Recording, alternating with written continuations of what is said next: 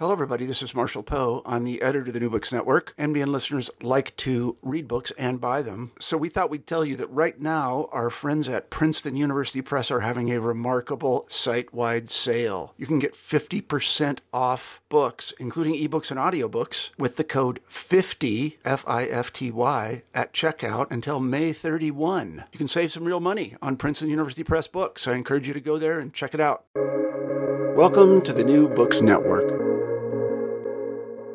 Hello, everyone, and welcome back to New Books in French Studies, a podcast channel on the New Books Network. I'm your host, Roxanne Panchasi.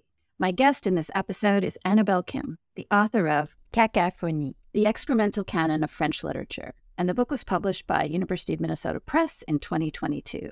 Annabel is one of a few authors in the almost decade since I launched this podcast who I've had the privilege to speak with more than once, and this is our second conversation. Our last one was right here on New Books in French Studies back in 2019, and we spoke about Unbecoming Language, anti identitarian French feminist fictions. And that book was published by the Ohio State University Press in 2018. Welcome back, Annabel. It is such a pleasure to be back, Roxanne. I am very excited to speak with you in general, but especially about this amazing book. Just before we started recording, I was saying that my experience of reading this book was all the feels, so many feels, uh, emotional, physical.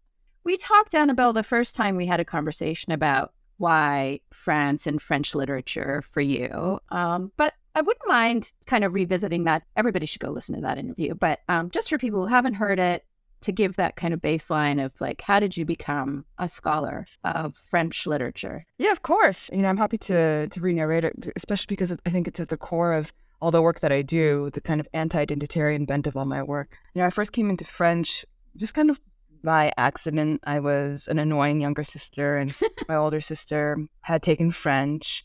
Um, so when I got into junior high, w- which was when they started offering, you know, second language courses, um, I chose French. Um, that was just a no-brainer for me. And by that point, you know, I was a tween and I was starting to feel angsty because I, even though I grew up in the California and Bay Area, which has a pretty substantial Asian community, mm. uh, I wanted so badly to assimilate and be a white person. I was so ashamed of my of my Koreanness, my Asianness, to the point that I basically lost my Korean as a language, even though it was the first one that I'd learned. You know, Korean was my mother tongue that I'd betrayed, and English, which was language that took over once I started school, uh, the language that I like started thinking in, existing in.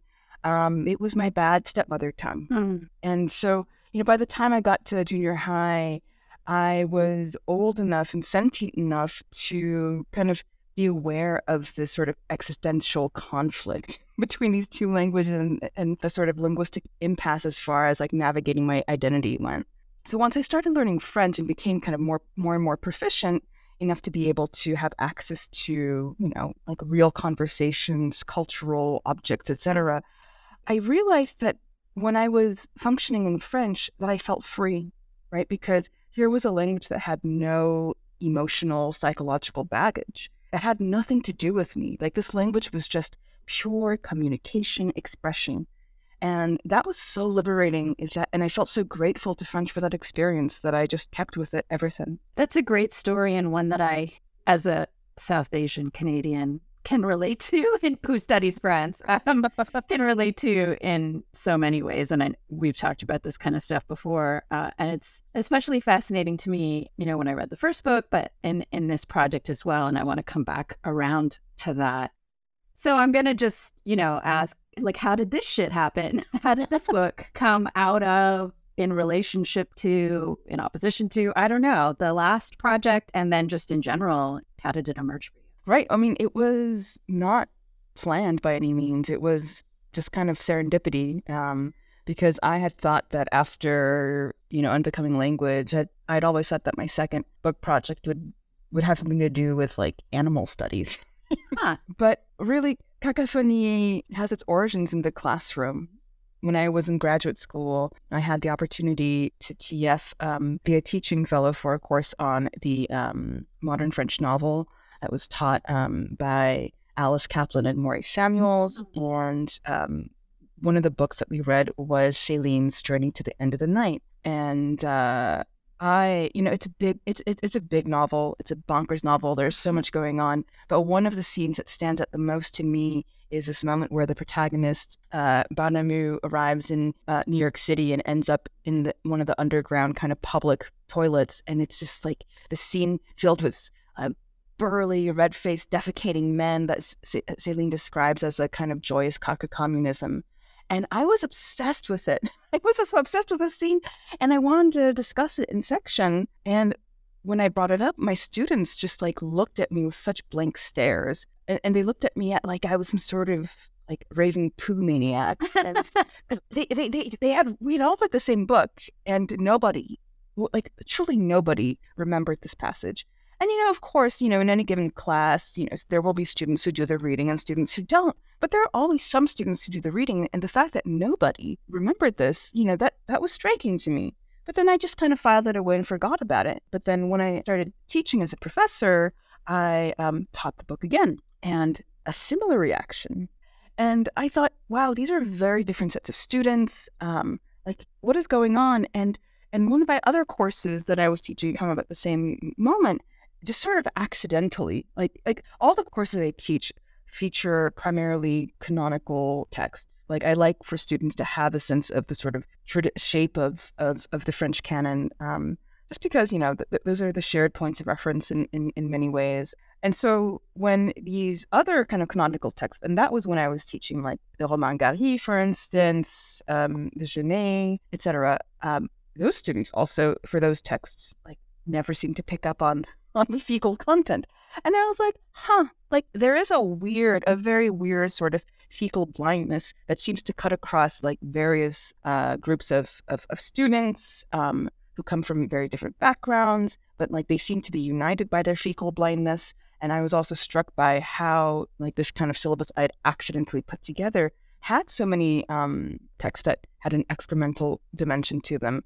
So I thought, well, I can see this shit, even if my students can't, even if the scholarship doesn't seem to be able to see it. So let me dig into this. Like, why is there so much shit in the the canonical works that are deemed to matter? Um, and that was that was how Cacophony started. I I love this idea of and share it too. Uh, we're we're not the same person. but I do we do have certain things in common. I just love this idea of work coming out of our teaching because I do think, and I think this is true for a lot of scholars, like especially the relationship between first books and subsequent books or projects that you know one comes out of the intellectual you know interests that we might have in grad school or from our mentors or whatever but then yeah teaching really does shape or can shape the projects that we come up with as we continue in our careers. And so this is a that that's really interesting to me. What's also interesting to me, and I I've heard you mention this, you know, in talks and at other moments that apart from your intellectual and literary interests, you feel like your that your interest or that your awareness and your lack of fecal blindness that's drawn you to these texts and authors and moments in French literature that that has a, a, cultural personal there's a personal story behind that. So do you want to tell us a little bit about like why is annabel kim the right if not best person to pursue this, this project? Um, yeah so you know I, I i think that the kim in my name has a lot to do with mm. it. Um, the fact that i um, am korean american you know korean culture for those who might not be aware of of this it's it's a very uh, fecally open culture, I would say, you know, it it the fecal taboo is doesn't really exist. Like growing up, it was normal to talk about our defecation.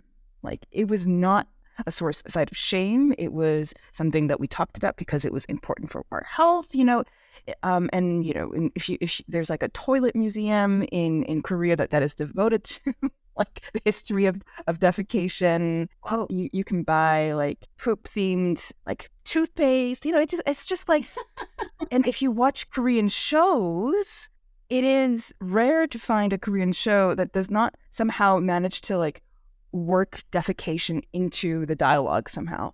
And I don't know if um, others have noticed this, but I think one thing that d- differentiates Korean television from um, American television or like just Western television in general is that like Korean shows always feature a lot of people eating. So, so there's a kind of uh, attention to these everyday sort of corporeal habits that you don't really get in like American TV. And I think that also is linked to like the recognition that we eat.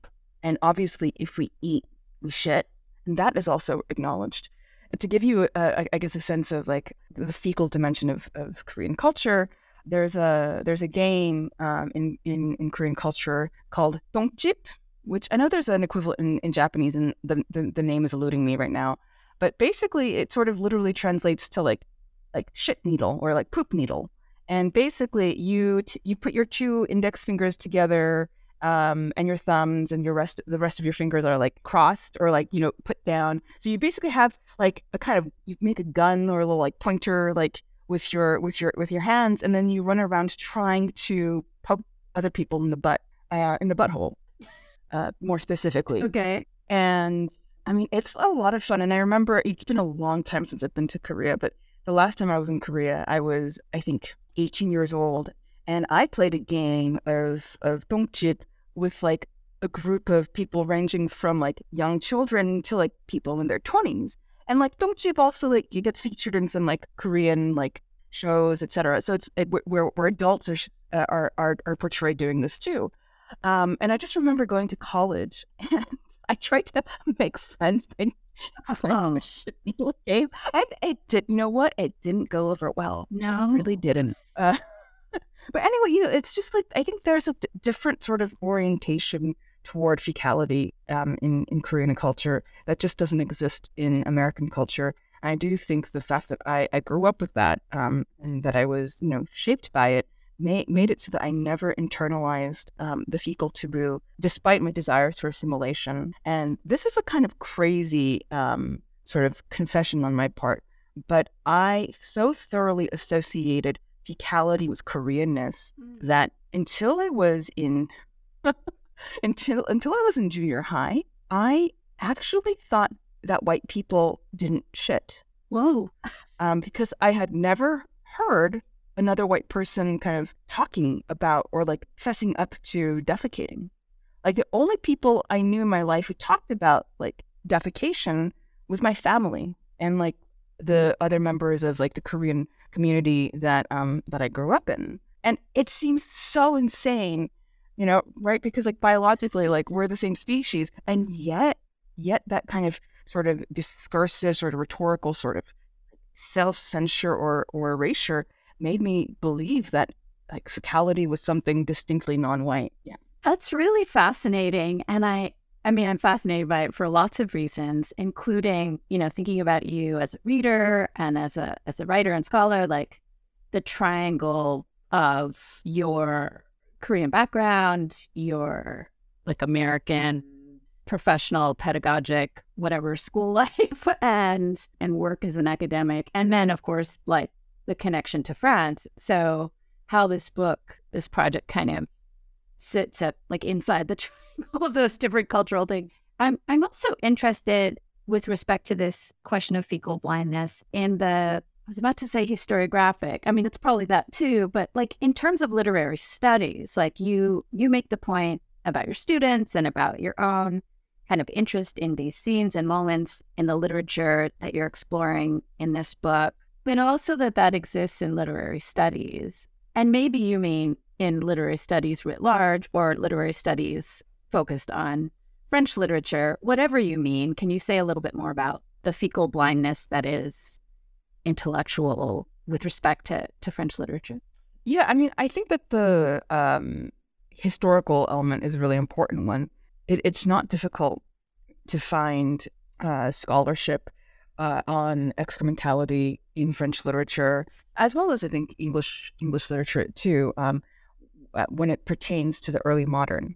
Um, mm. And even so, you know, it's like you have you know, someone like Rabelais, for instance, and of course, it's like really hard not to not to uh, see and uh, and be forced to sort of acknowledge the the body um, corporeality of, of a Rabelais, for instance. And so that does exist. You know, there's a um, wonderful volume called Fecal Matters in Early Modern Literature and art. Um, and it's edited by Jeff Persels and Russell Ganim, and it came out in the aughts. But even then, you know, this this volume that was dedicated to looking at, at fecal matter in, in the early modern period, it, it framed, like in the introduction, it framed the work around still as responding to the fecal taboo.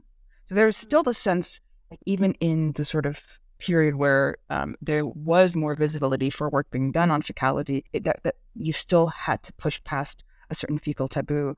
And in comparison, there was almost nothing um, on modern literature that dealt with fecality. I mean, a few things here and there, but nothing that would would be considered, I think, particularly mainstream, right? And so I was struck by that kind of the difference in terms of periodization. You know, it's it's like people would be able to acknowledge the fecality of the early modern in a way that they weren't really able to acknowledge or be conscious of the fecality that still continued into like the 20th century. Mm-hmm. And I think a lot of that has to do with the way we associate the 20th century, like um, as in the 19th century too, for that matter, as just being more sanitary um, mm. than than the early modern. You know, it's easy to think, oh, well, that was like the, the, medieval, the early modern. That was when people were, you know, emptying their their chamber pots at the window.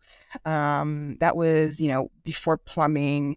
Um, so I think that th- there's this kind of fantasy in the narrative of like, well, you know, we had progress we developed things and and then fecality just kind of disappeared from view in a way that was impossible not to acknowledge in the day-to-day um, kind of material conditions of of living in the early modern so i think that has a lot to do with it too one of the main projects of the book as i see it and as you articulated in the introduction and elsewhere is this idea that what you're interested in foregrounding and reading and thinking through is the materiality and the material experience of the fecal in and through this these literary works and authors that that the book is focused on. And I guess I yeah, I want to just kind of spend a little bit of time with you asking like what does that mean and what is it against um, in the sense that you know to say that excrement is matter and that you're going to pursue the materiality of excrement rather than other ways of reading it thinking about it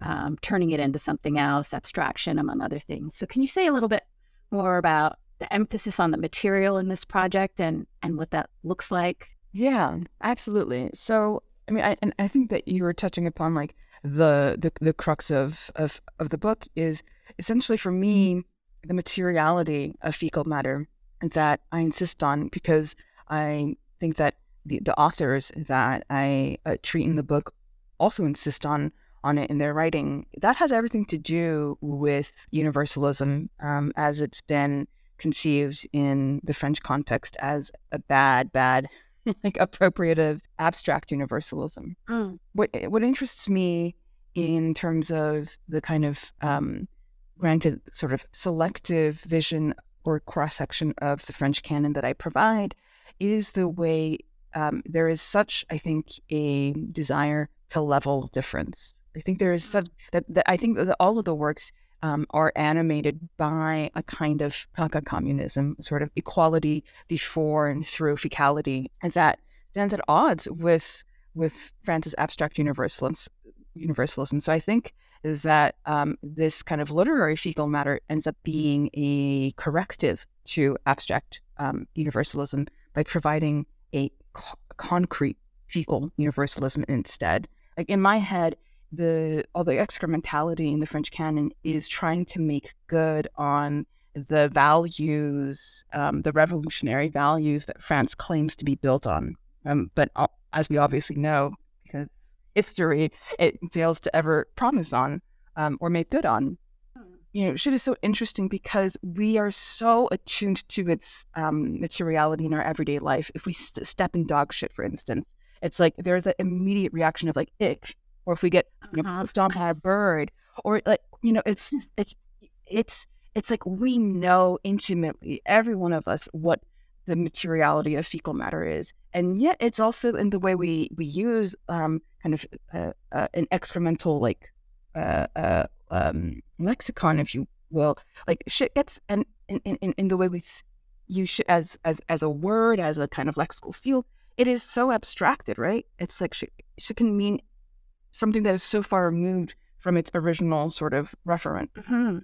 And so I think the literary shit is trying to remind the readers of the concrete nature of shit that is often, I think, sort of uh, occluded in the ways we use or speak of shit in our language. So, along these lines, I mean, it's true that just based on my training and my interests, like the first place I go to in my mind in terms of reading shit when I do this, which is not, which is going to be a lot more often now after reading the book, is psychoanalysis. And so, around this question of materiality, I was really intrigued by your interest in a field like waste studies and not a refusal, but a sort of the, the underlining that you do, you know, when you set out the project in the introduction, that this isn't about reading shit psychoanalytically, that that's not what you're interested in, and for very good reasons. So, can you tell us a little bit about, like, why is it, well, not just, but let's say waste studies rather than psychoanalysis?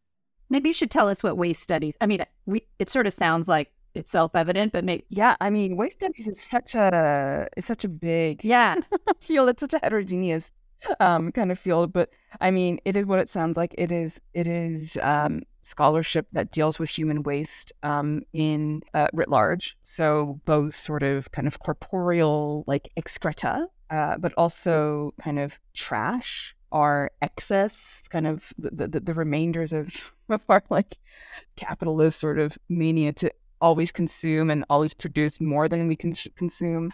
You know, it's it's it's a really heterogeneous and vast um, and multidisciplinary field.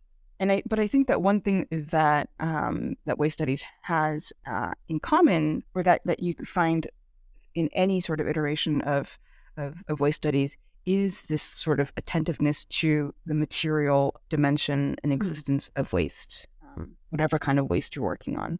And I think what I, um, the reason I sidestep psychoanalysis um, in the book precisely because psychoanalysis isn't really interested in in in shit as, as as material, right? It's like it's interested in in reading shit and using shit to um, promulgate a certain type of narrative, and it's a narrative that is, you know, because it's psychoanalysis, it is very much invested um, in in the self, right? In a kind of contained subjectivity that can be identified as a subject, if you will. And, you know, what I was alluding to earlier with what I see as like literary shit's its desire to level and its capacity to level, I think that is also a kind of disindividuating uh, um, sort of move. Um, uh, because in some sense, I think that what makes shit amazing is like just the way like our digestive system, right, can take all kinds of disparate and very distinct types of food and then kind of turns it all into the same sort of uniform like matter as it travels through and is processed by by our um, by our digestive digestive system. I see it doing something similar to, on the lines of like persons and subjectivities. It's like it it's able to kind of dissolve the I think the differences and the distinctions that would make it possible to like differentiate an individual from another. Um, so I think it's very much not about like identity and not about being a subject. Um, and so for that, I thought you know psychoanalysis it's not adequate. That and also psychoanalysis in terms of this the sort of tr- like Freudian or Kristevan um, accounts of of shit. It, it they're dematerializing, right? It's like with with with Freud, you have like gold the, the the the equation between gold and feces. So it's kind of more about feces as a sort of stand-in or a sign or for for wealth, right? You have like Kristeva and abjection, and it's all about like the way these abject materials, like shit or like corpses or like wounds, you know, the the horror and the disgust that they elicit, like signals like a breakdown, right? Um, in meaning, um, following a breakdown and like the distinction between the self and the other. Again, it's about the sort of like the emphasis is on the self. It's on that kind of intersubjective encounter, but like because it's so focused on like the psychical, like that that that I think is also sort of dematerializing. I don't think either Freud or Kristeva are interested in like what shit looks like, what it smells like, what it feels like. Whereas I think that the authors in my corpus, they are interested Mhm. in those in those qualities. So I'm going to ask a like a pretty duh question about reading uh, in in literary studies.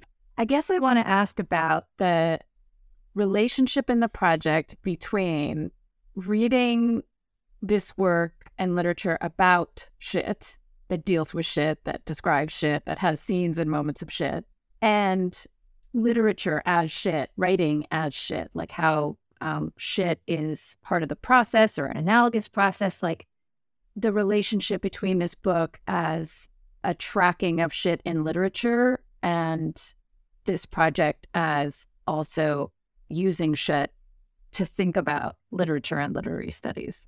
Does that make sense? Yeah, I think so. Yeah, because I- think that you know you you've just essentially um, pointed out to like the two sort of kind of different levels uh, in which shit operates in in in cacophony, which is like yes, obviously I am tracking the shit in in, in these various works um, by Céline, Beckett, Romain Gary, Duras, um, Sartre, Genet, and then kind of in in the from the 21st century a, um, a more kind of an open sort of question in terms of canonicity, um, Daniel Pennac and Anne Garréta, I am, of, of course, tracking the shit in, in their works. But I think that one of the consequences of tracking the shit in their works is it also sort of allows me to frame literature itself as being shit. And this is a kind of comparison that gets made by, um, I think, the authors as well. So in um, Jean Genet's um, Notre Dame des Fleurs, uh, there is a passage where the narrator describes like shooting out a poem. There, like in Garréta's uh, Dans le Béton, I think there's a pretty clear sort of analogy being or equivalence being um, established between like the materiality of concrete and the materiality of of shit um, and the materiality of language as the the medium with which writers work. So really, I think it's it, it's that the one follows from the other. Like if you if one attends to the shit that is in this literature, that allows one to see that literature is shit. Who is it that said their work should be used to wipe shit? Oh yeah, I think um that was I think that was Beckett who was just like you had a toilet right. paper. Um, yeah.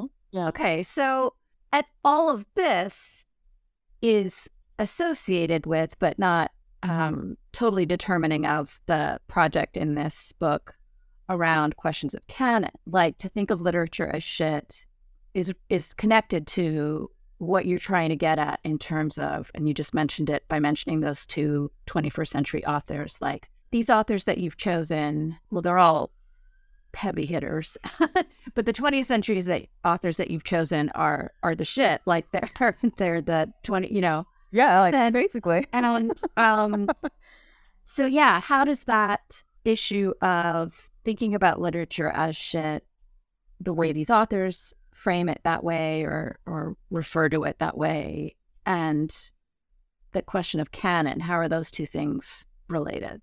I think when I, you know, was writing the book, I had a kind of, I think, idealistic um, vision and fervor that really wanted to frame the the the shit in these canonical works as able to end the canon, right?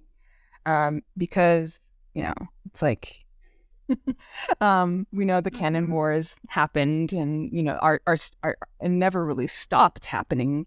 Um, and the canon is, um, you know, one of the kind of, um, I think, most visible markers of um, kind of of, of of inequity as it is manifested in, in culture.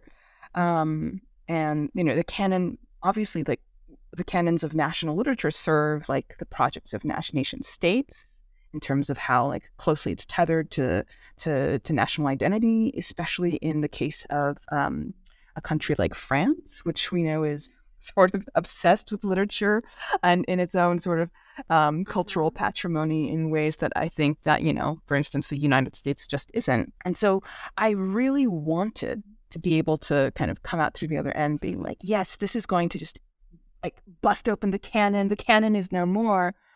But one of the readers' reports I got kind of pointed to real tension between what I was saying in my optimistic, like down with the canon, etc., um, uh, uh, sort of rhetoric, um, and what my book was actually doing. Right. Because in, in many ways, it's like I I was working on like truly, like as you said, like writers who are the shit, like the most canonical figures from the last century, and I think it's obvious to whomever will you know read my readings of these works that like I love this literature. I love these texts. I love thinking with these texts. So clearly, my own sort of work, sort of delving into um, and sounding out the excrementality of literature, did not end up busting open the canon. If anything, it kind of reinforced it. Um, and so that made me kind of rethink my relation to the canon in, in certain ways. And I think it's more honest. You know, the literature doesn't destroy the canon. It's not really capable of doing that. But I think what it does instead is it abides with the canon in a way that I think still has a really sort of radical potential, which is to call attention to like precisely to the kind of the, the tension between the canon as it likes to imagine itself to be, right? So the canon as like the great works, the crown jewels of like Western civilization, mm-hmm. French civilization, etc., as something that lasts, that is that will perdure in a way that like inferior, you know, cultural products just cannot, etc., etc. But it's you know, the canon essentially promises mm-hmm. eternity, and I think that's part of why the canon is so attractive. But shit is like the negation of mm-hmm. eternity.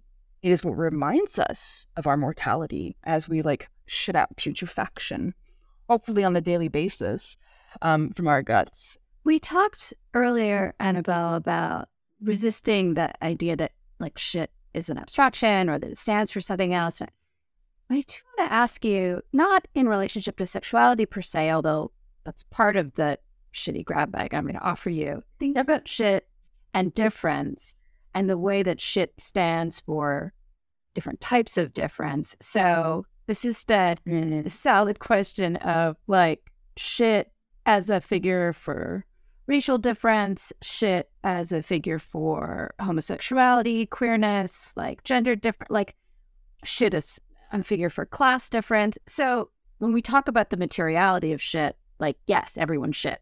But what do you do in this project with those questions of shit and difference. And I mean, like shithole country comes to mind, but like other things, right? Right, of course. That, where does that go in the project? Given the authors that you're looking at, you know, whiteness and shit, straightness and shit, uh, class privilege and shit. Do you see what I mean? Yeah, yeah. No, I, I think, and I think that has uh, everything to do with the with why um, this is a very 20th Mm-hmm. Century project. Uh, I mean, yes, I am a t- specialist of the 20th century, but part of why it is restrained to um, the 20th century is because the excrementality of 19th century literature, where, where it does come up, um, it does not attend to the materiality of shit the way 20th century literature does. So, you know, to, to, to give an example, I remember um, when I was working on this book, and this, people were like, oh, like, does like, are you going to talk about like Victor Hugo and and like Les Miserables and the and the, like the sewer scene, etc. But you know, in in in in Les Mis, like Hugo's description of the of the sewers, like he's not interested in actual shit coming out of actual human bodies, right? It's mobilized for the larger project of Les Mis, which is interested in like mm-hmm. the social body, right? In in terms of um, kind of pointing to like the the wastefulness of like a really um, sort of merciless like bourgeoisie that just acquires and acquires and acquires at the detriment of les miserables. So you know, the 19th century is basically like that. It's like it's interested in the social body and it uses kind of excrement as a shorthand for a certain kind of body that is inassimilable to or denigrated by the kind of the default white bourgeois male subject. Whereas the 20th century that that changes. Like there's not you don't. I mean, of course, like mm-hmm. the the metaphorical applications of shit still continue. You know, you have only to look at like not Right. rhetoric to to see that at play certainly. But I think when it comes to the literature and the canonical literature and, and, and, and the way these authors are are using it, the metaphorical element I think is is displaced by a real interest in uh, as something that that is produced by bodies. So we've talked about the specificity of shit as material. We've talked about the specificity of the 20th century and, you know, the corpus that you've defined for this project. And I realize, like, I think I've kind of been avoiding the question that we always need to ask, and that I'm sure you've been asked a zillion times over the course of this project and since the book came out. Like, what is so French about shit? And why is France so shitty? Or is France distinctly shitty? Or in French literature distinctly shitty? So, like, So I think that's a really good question. And I am limited in the ways that I am most familiar with French literature in a way that I am not with like Anglophone literature, um, literature from from from other national traditions. I just I just I'm not well read enough to be able to make those kinds of um, direct comparisons. But um, I do think, you know, just thinking of language, right? Um, and people speak it is striking the way I think French just has a more sort of fecal uh, register to its everyday speech, where you know it's like, uh, ça fait chier. It's like that's a normal thing to say. Maybe not like a particularly polished thing to say, you know, but normal. Or like je t'emmerde, you know, it's that's also a normal thing to say, and like you wouldn't say to anybody in English, um, like that makes me shit to be like, you know, like I think the closest we get to to that is like maybe with like the urinary with like, oh, I'm pissed off. I think I do think that there is a kind of uh, linguistic sort of specificity to French that doesn't exist, um, it, linguistic excremental specificity to French that just doesn't exist in English. And I ended up, you know, in, in the introduction doing a kind of fe- fecal mapping, uh, like, like like like language mapping, which was very um, interesting for me actually, because what you see um, in um, in kind of tracking the evolution of of l- the language for shit in French versus in English is that like French is precocious when it comes to shit. Like merde um, exist way before shit ever did in English. And like what's interesting to me also is that um, the polite words for merde in French also come way later. Like chier comes like at the at the beginning of the 13th century, whereas like defequer would would um, come six centuries later, like in the 19th century. It's it's it's very interesting, and so I do think that um, there is even in the history of the development of the French language itself a kind of sort of shitty mm-hmm. origin that ends up kind of getting cleaned up as like mod- modernity happens. this is kind of a takes us to this thing that I wanted to ask you about in terms of writing the book because there's also a lot of pleasure and shit in this book in reading it and I imagine in writing it and you really you don't shy away from the language of shit throughout the project and when you know I've heard you I'm talking about it with you now and I've heard you talk about this project you really you lean into the humor around it and I mean, it, it, I'm not gonna lie. Like there was, there were moments when this book, I was just like, okay, I just need to put this down, stop thinking about shit for a minute, because of course your mind kind of goes to other shitty things and personal stuff. I mean, I just, it was really quite a ride. So, sort of, thank you uh, for this experience, and, and and it made me kind of Can we put that as a as a, as a blurb? Like Roxanne Panchasi, yes, uh, sort of. Thank you.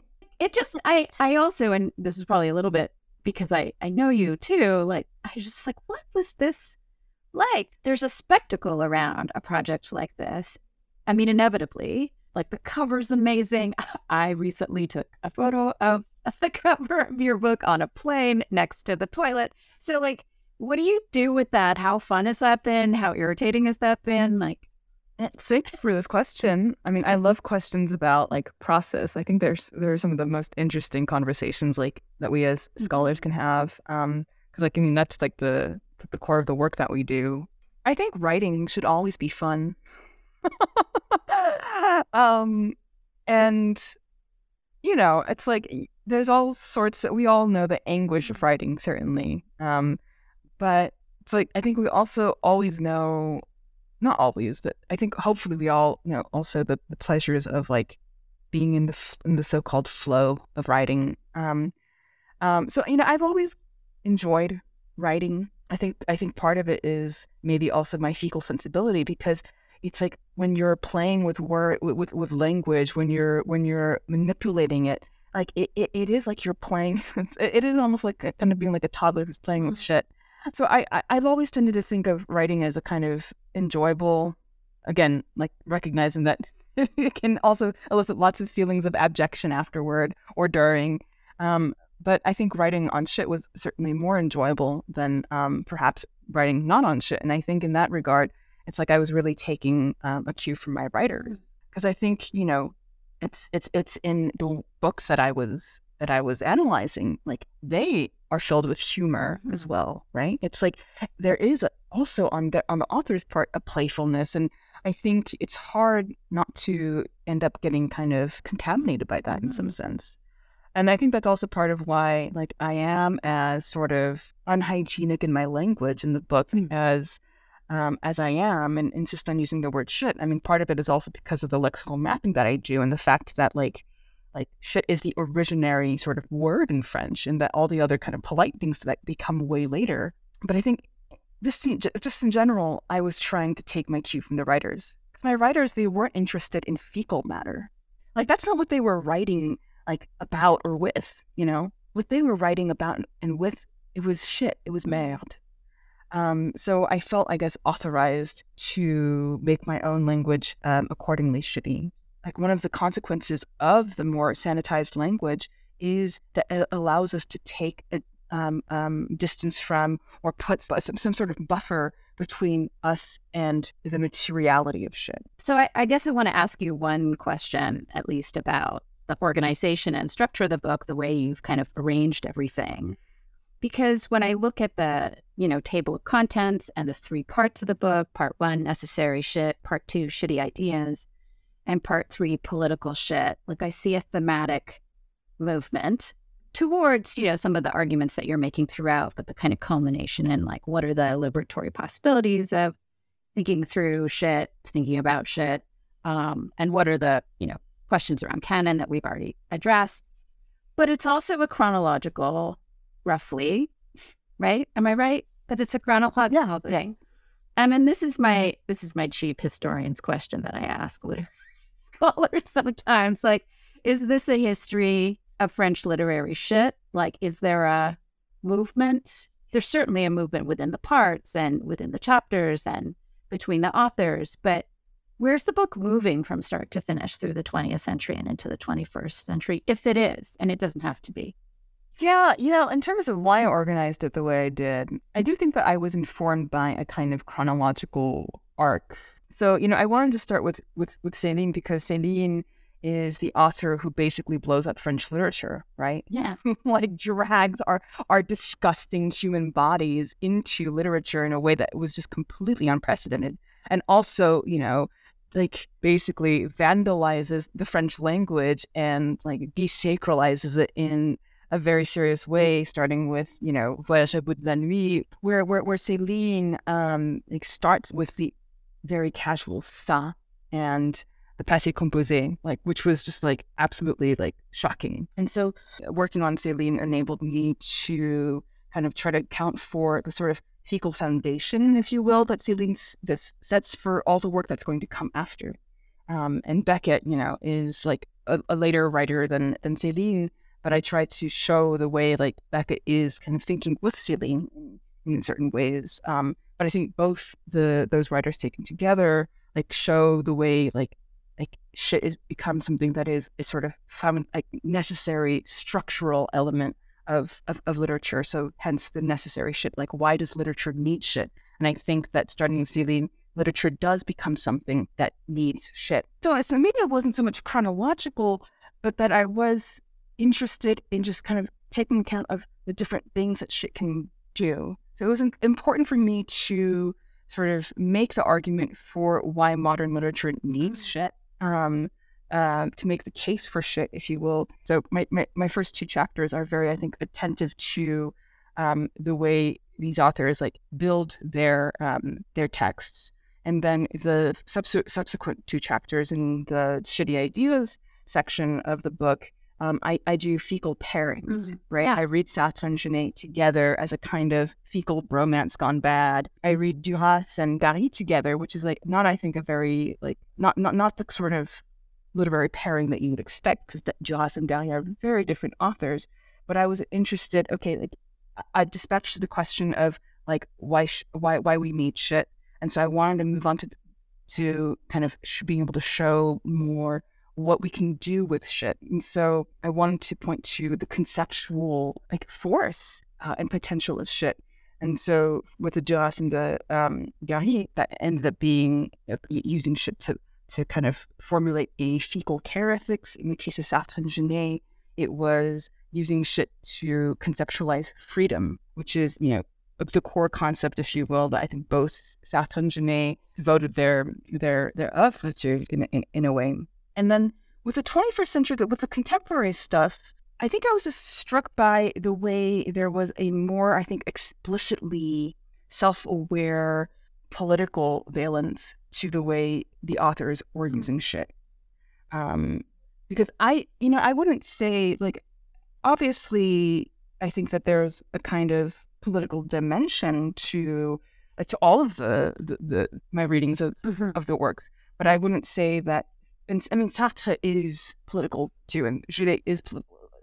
Yes, the, the political kind of is mixed up with everything, but I would say that there, again, it's it's a matter of maybe kind of um, not degree, but like intensity. I don't know, but there just seemed to be something more on the surface, um, kind of baldly political about the projects of um, and mm-hmm. Garréta that I wanted to attend to that attempted that that kind of combined both like what shit can do as well as a sort of reflection on what literature is because i think that both Pennac and and Garréta are interested very much in the question of like what literature is and does um, and are interested in explicitly kind of commenting on that through their work. So i mean i guess the, the historical question would be why is it that you know this sort of um, convergence uh, happens in the 21st century that doesn't necessarily happen um, earlier or maybe doesn't happen quite as strongly? I mean maybe it's just the the randomness of the con- the consequence of making a choice because we all have to choose our our our, our corpora um, but yeah yeah, uh, well, and there's there are multiple ones there. That's what I think is kind of interesting is that you are moving chronologically, but there's also the pairings and there's also the part. And and as somebody who's just continuously fascinated by how people, you know, write books and finish them, and uh, I mean, like, how did anybody write a book and finish a book? It it's always a mystery, and I don't know about you, but anytime I finish something and start something new, I always feel like I've forgotten how to write. Oh yeah, of course. Well, and and it's one of the reasons why I love doing having these conversations. It's like it's to me, it's a miracle every time, whatever the book is, that it that that it exists in the world. Yeah. And again, you know, after reading your book, I just feel like everything is shit. Like I everything I'm saying about books sounds like you could be saying them about about a turd. Um, which I know I can say that to you and not be denigrating your project by saying that I behold it like one might a turd.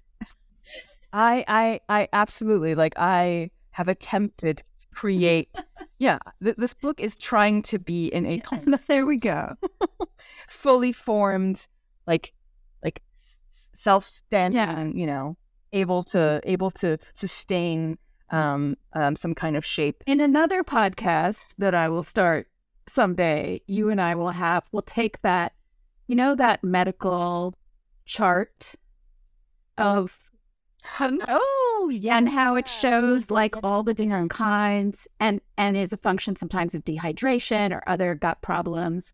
Mm-hmm. Like, there is a, a way in which you know that we have review systems for we could we could do that like it'd be pretty easy to do like when when i think of like the pellets versus the long smooth like that those are Those are book forms and structures and effectiveness of No, arguments. and- Absolutely.